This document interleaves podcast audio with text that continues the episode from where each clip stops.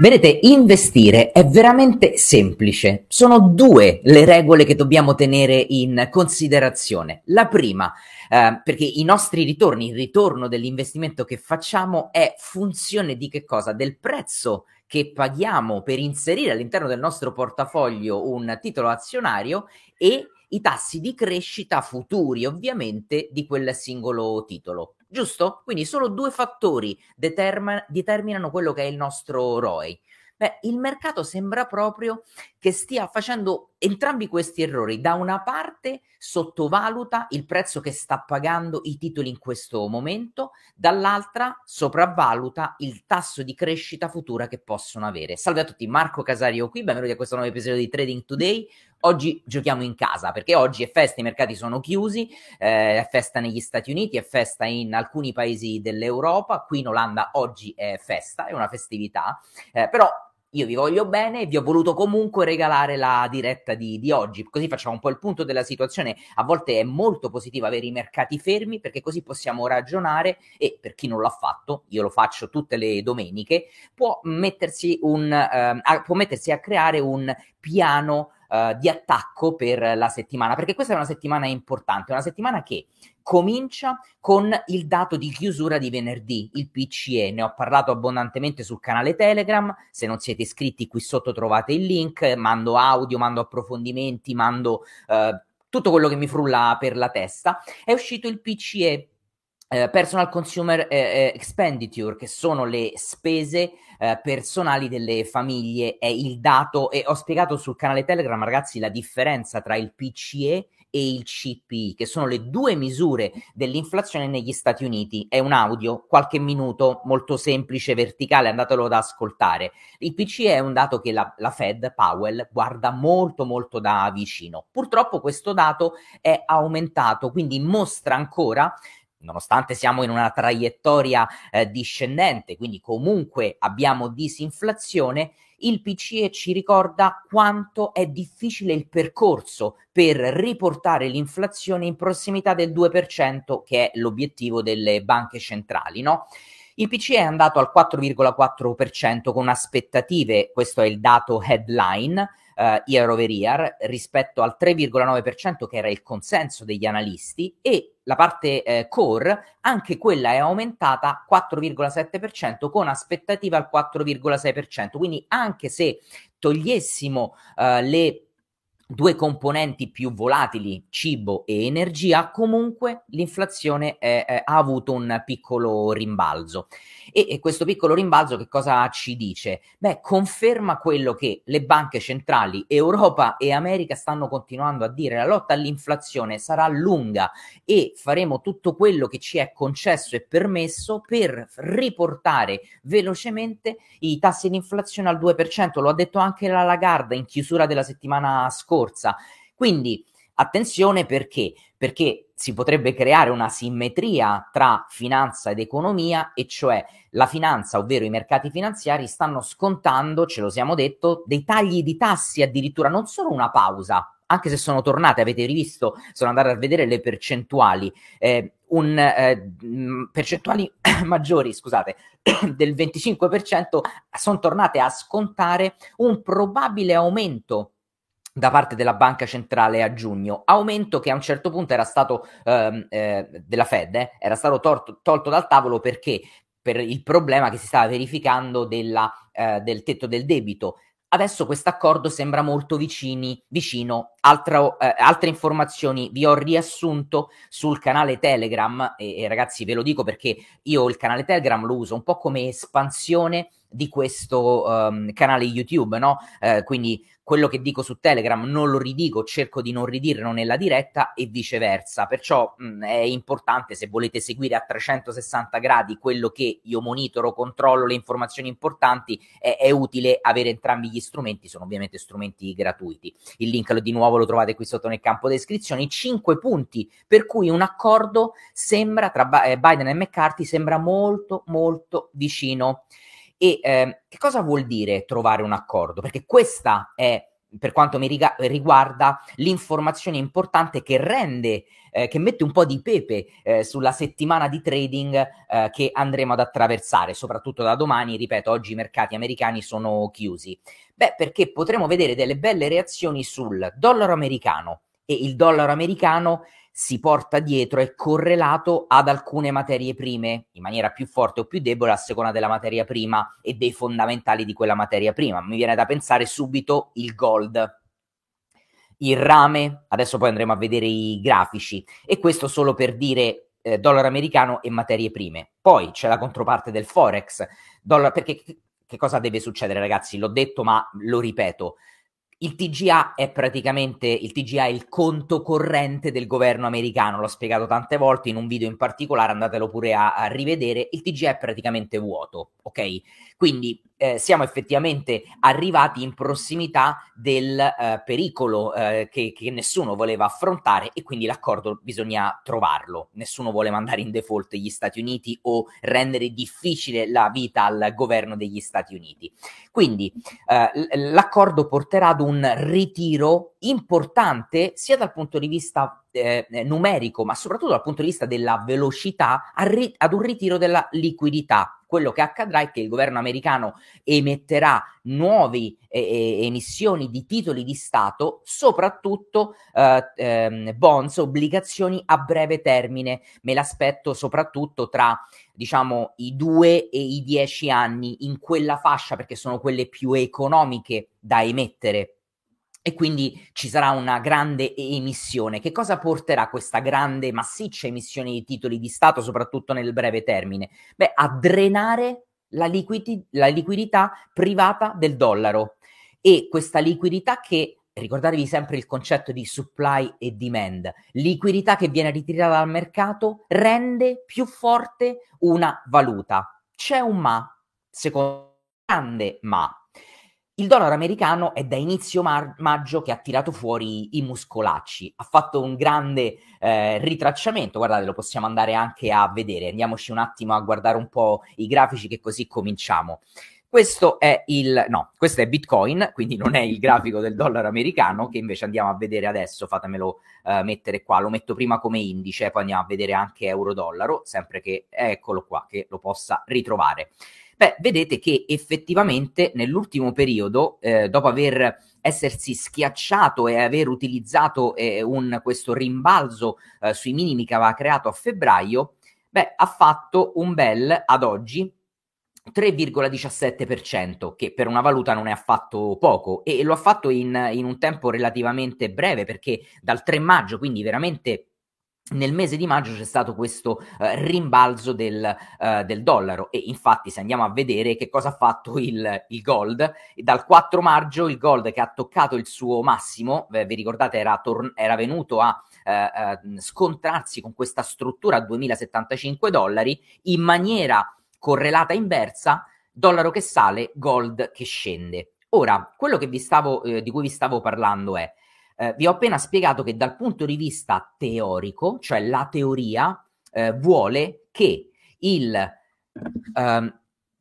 l'effetto che si verifica, quantitative tightening, emissione, accordo TG vuoto e accordo che deve essere chiuso, emissione di titoli di Stato soprattutto a breve termine, esaurimento della liquidità privata del dollaro, dollaro americano più forte in termini di valuta non solo, possibilità addirittura che a giugno, eh, visto che l'accordo può, potrà essere trovata sul tetto del debito, la banca centrale magari aumenti ehm, e non vada in pausa, magari aumenti, è probali- a probabilità bassa questo evento, ma tutto questo fa puntare ad un dollaro più forte. Qui la domanda che dobbiamo farci da trader, soprattutto per chi vuole affrontare questa settimana, e io vi dico la verità, queste la prossima settimana le voglio spremere come limoni dal punto di vista del, eh, dell'attività, perché saranno settimane importanti dove ci potrebbe essere eh, volatilità e, e, come al solito quando c'è volatilità, se sai che cosa devi fare, eh, a casa dei profitti li puoi portare. Quindi lo dico ai miei studenti, occhi puntati sulla trading room, già questa mattina ho fatto un primo post con la mia watchlist,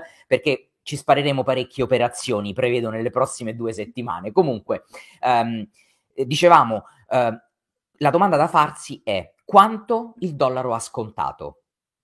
questo movimento rialzista del dollaro che è andato a scontare quello che stava accadendo. Diciamo che ci sono state due motivazioni che hanno portato il dollaro americano a salire. La prima è stata l'incertezza, che sappiamo quanto i mercati la odiano a tutti i costi, l'incertezza, non vogliono sorprese. E il fatto che sembrava sempre lontano il, l'accordo sul debito ha, portato incertezza, la stessa incertezza che aveva fatto a, a marzo, aprile e fino a fine aprile salire il gold eh, ha fatto salire anche il dollaro, perché il dollaro, non ce lo dimentichiamo, funge anche da bene eh, rifugio, soprattutto in, in, situazioni flash lampo, no? Eh, situazioni in cui eh, non si sa bene dove si vuole arrivare. Quindi c'è stato l'effetto incertezza e l'effetto bene rifugio del dollaro americano come valuta, effetto che ha, eh, diciamo così, eh, sovrascritto le funzionalità dello yen, per esempio. Poi magari andremo a vedere che cosa è successo allo yen, andare a vedere euro yen, andare a vedere USD yen, tutto verso l'alto. Quindi eh, la valuta per eccellenza di eh, eh, bene rifugio mh, non ha funzionato da bene rifugio. Lo yen, il franco svizzero se l'è cavata a dire la verità. Comunque, primo effetto del dollaro, rialzo, secondo effetto, quello di scontare che l'accordo a un certo punto potesse portare, eh, essere risoluto, eh, risolto, più che risoluto, essere risolto e quindi rafforzare, diminuire, drenare liquidità dal sistema, ovvero rafforzare il dollaro. E qui la domanda è quanto ha scontato? Quindi quello a cui dobbiamo stare attenti nei prossimi giorni, nei prossimi giorni, soprattutto quelli che porteranno dal punto di vista della narrativa mediatica, porteranno a, ad un accordo che poi verrà trovato, il mercato si aspetta, o meglio, i trader si aspettano che il dollaro possa immediatamente rafforzar, rafforzarsi, ma questo potrebbe non avvenire, potrebbe esserci invece una presa di profitti. Ricordate sempre l'adagio, ragazzi, i mercati sono meccanismi di um, eh, forward discount, no? meccanismi che guardano in avanti e scontano il futuro. Quindi hanno fatto partire in, ehm, diciamo, guardando al futuro, hanno fatto partire il rialzo del dollaro e adesso, se l'accordo mh, dovesse essere raggiunto, potrebbero, ragazzi, è un'opzione, non sto dicendo che accadrà questo, ma questa è una delle famose buste che devo avere in mano perché è un'opzione che effettivamente si può verificare, cioè presa dei profitti. By the, uh, by the rumors, sell the news.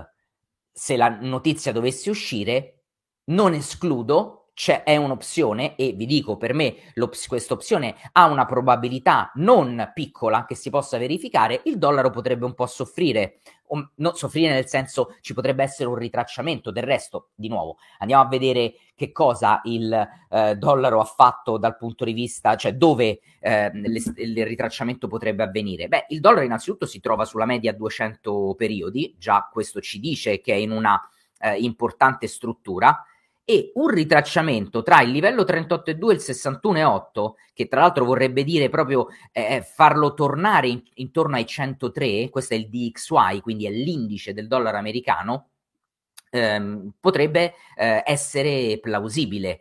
E quindi, soprattutto perché la gra- maggior parte del mercato si aspetta che invece il dollaro eh, a fronte dell'accordo parta, come vi dicevo prima, dal punto di vista teorico dovrebbe avvenire. Quindi eh, il primo livello di eh, attenzione che dobbiamo, eh, che dobbiamo, avere con i mercati è proprio questo, è eh, vedere quanto ha scontato già il dollaro. Uh, perché dal punto di vista eh, teorico nel medio-lungo termine poi il dollaro potrebbe beneficiare di questa situazione, ma subito a ridosso dell'accordo i giorni prima e i giorni successivi, quindi vuol dire questa settimana. Tra l'altro, ragazzi, questa settimana è una settimana importante, una settimana in cui usciranno i dati del PMI, è una settimana in cui uscirà il eh, non far payroll, l'NF, eh, l'NFP e il tasso di disoccupazione che dovrebbe mostrare numeri ancora robusti, ancora robusti, sì. E, e questa potrebbe essere un'altra spinta al dollaro americano. Quindi è questa la settimana in cui, se dovesse esserci un ritracciamento, è probabile possa avvenire. Ritracciamento del dollaro vuol dire gold che potrebbe di nuovo anche lui un pochino rimbalzare e settore delle equities che invece a ridosso dell'accordo potrebbe invece eh, soffrire un po'. Almeno questo ci dice il passato andando a fare eh, backtesting. Tornando ragazzi a eh, quello che vi dicevo all'apertura di questo video, no? Uh, e, e investire è facile perché eh, è composto, diciamo, il nostro guadagno è composto da due, eh, è funzione di due parametri. Sembra proprio che in questo momento i mercati li stiano eh, sottovalutando, o meglio, stiano sottovalutando il prezzo che stanno pagando, perché considerate che il PE medio a 12 mesi dell'SP 500 è 21,3 volte, ok? Uh, che storicamente, per esempio, se andiamo a vedere la media degli ultimi 5, eh, anni, eh, è sotto la media. Ok, quindi vuol dire che rispetto agli ultimi 5 anni non sono così costose le aziende che compongono mediamente l'SP, che è 22,5 come media a 5 anni, ma è più alto degli ultimi 10 anni di media, 20,7. Se consideriamo che sono poche le aziende che stanno contribuendo a, a, a, questi multipli, vuol dire che ci sono aziende, molte aziende, scusate, poche aziende che sono molto costose, la maggior parte delle aziende che sono nella media degli ultimi 5 anni e un, una statistica più bassa di aziende che invece sono più economiche rispetto alla loro media dei 5 e dei 10 anni. Quindi è questo quello che deve considerare un, eh, un investitore quando ovviamente pensa a che cosa? A lungo termine. Ora, fotografia, prima di andare a vedere i mercati velocemente, una fotografia di quello che um, um, è interessante vedere. Abbiamo parlato prima dell'inflazione, eh, c'è, c'è, un altro um, eh, dato importante, ragazzi, il LEI, il uh, Leading Economic Index, l'indicatore del Conference Board, che stavo leggendo tra uh, le righe, oltre ad essere un indicatore che è stato piuttosto perfetto nel eh, sceso sotto un certo livello e ci siamo scesi sotto a quel livello, magari poi ve lo, il grafico e il link ve lo posto nel canale Telegram, scesi sotto a quel livello eh, ha, se, ha, il 100% delle volte ha determinato nei successivi 12 mesi, questo è l'errore che molti stanno facendo, no? Molti dicono, eh Marco, ma qui stiamo a parlare da mesi di recessione. Ragazzi, prima che una recessione economica eh, si possa verificare, possono passare parecchi mesi, a volte possono passare anche più di 12 mesi. Quindi state attenti a non fare confusione tra i dati che vediamo oggi, che escono oggi, e quello e come potrebbero impattare questi dati sull'economia da qui ai prossimi 6, 8, 12 mesi. Comunque, l'e-indicator, il leading economic indicator che continua ad andare in basso e il conference board ha detto che prevede al 65% una recessione nei, nei prossimi eh, trimestri, in particolare un rallentamento dei dati già da questo trimestre per poi eh, vedere nel successivo semestre, quindi in Q4 fondamentalmente, ad una compressione più importante. Sono andata a riguardare anche i dati, non, non se ne parla più perché adesso eh, i media sono tutti concentrati sul tetto del debito, no? ma sono andata a rivedere i dati eh, su il, um, che cosa sta succedendo a livello bancario negli Stati Uniti. No? Vi ricordate, si era parlato della bank run e delle problematiche che alcune banche stavano attraversando per un po' la fuga dei depositi, che non vuol dire che la gente va lì con le valigette e si prende i soldi e se li mette in valigette e se li porta a casa, ma vuol dire banalmente piuttosto che tenerli in banca con un rendimento medio dello 0,1%, me li metto eh, sui titoli di Stato a tre mesi, me li metto sui titoli di Stato a un anno, a due anni che mi danno dal 3-4% di, di rendimento perché li devo tenere in banca, tra l'altro è pure eh, rischioso. È la situazione dell'uscita eh, dei conti deposito da parte delle banche, soprattutto quelle regionali, che sono quelle che hanno sofferto di più in questo momento, è molto stabile. Non sta né accelerando, quindi non stanno aumentando, ma non stanno diminuendo. Quindi sembra essersi creata un po' di stabilizzazione da quel punto di vista. Queste erano le altre due cose che volevo dirvi. Andiamo a vedere i mercati, andiamo a vedere un po' eh, come si apre la settimana dal punto di vista delle performance. E andiamo qui su Quantest. E, ehm, ragazzi, su Contest vi ricordo abbiamo pubblicato la nuova pagina che si chiama Quant Watchlist, che non solo vi propone eh, delle eh, watchlist di aziende in rialziste, ribassiste e in ritracciamento, ma abbiamo creato anche questo grafico che potete filtrare per market cap, che vi dice quelle che espongono un rapporto rischio-rendimento maggiore. Non so, per esempio, sulle eh, ribassiste andrò quelle che espongono un ritorno eh, di un, un, risk reward più alto sono quelle che stanno nella parte finale che mostra le distanze dal livello inferiore rispetto al livello eh, superiore dei ehm, range di attenzione viceversa qui le voglio andare a trovare sulla parte ehm, più alta, no? Eh, per esempio Google, andiamo a vedere Google e vi faccio vedere che eh, questa azienda ha vedete, è, ehm, rialzista su tutti quanti i trend, però ha ancora una certa distanza, eh, si trova circa a due terzi tra il livello superiore e il livello inferiore del, del grafico. Però non è di questo che volevo parlarvi, perché volevo parlarvi di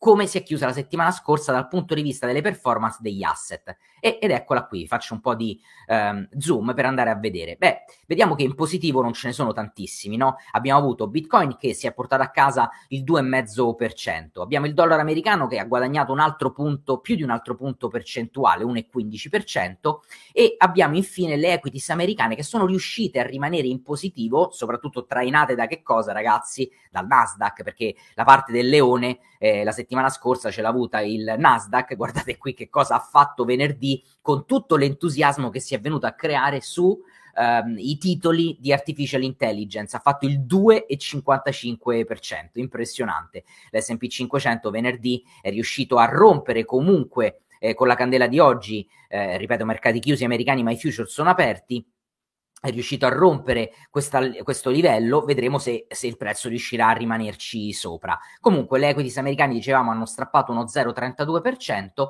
tutto il resto in negativo. In negativo le materie prime che perdono un altro punto percentuale, l'euro ovviamente eh, rispetto al dollaro comunque ha fatto un meno 0,71, la Cina continua a scendere, meno 3,84. Ragazzi, ormai sulla Cina è terminato il trade della riapertura, ok? Lo diciamo da settimane riapertura che anche in quel caso aveva visto i mercati scontare in anticipo. Infatti, andiamo, vi faccio vedere, eh, apriamoci un secondo il CSI 300, indice cinese, e vedete che ha fatto questo primo impulso e questo secondo impulso. Il ritracciamento, fatemi fare un po' di zoom out, Um, il trade della riapertura è stato questo, i mercati lo hanno scontato in anticipo e adesso che cosa vogliono vedere i mercati? Vogliono vedere una Cina che dal punto di vista del manifatturiero, della produzione, riparta, cosa che ancora non è invece eh, avvenuta.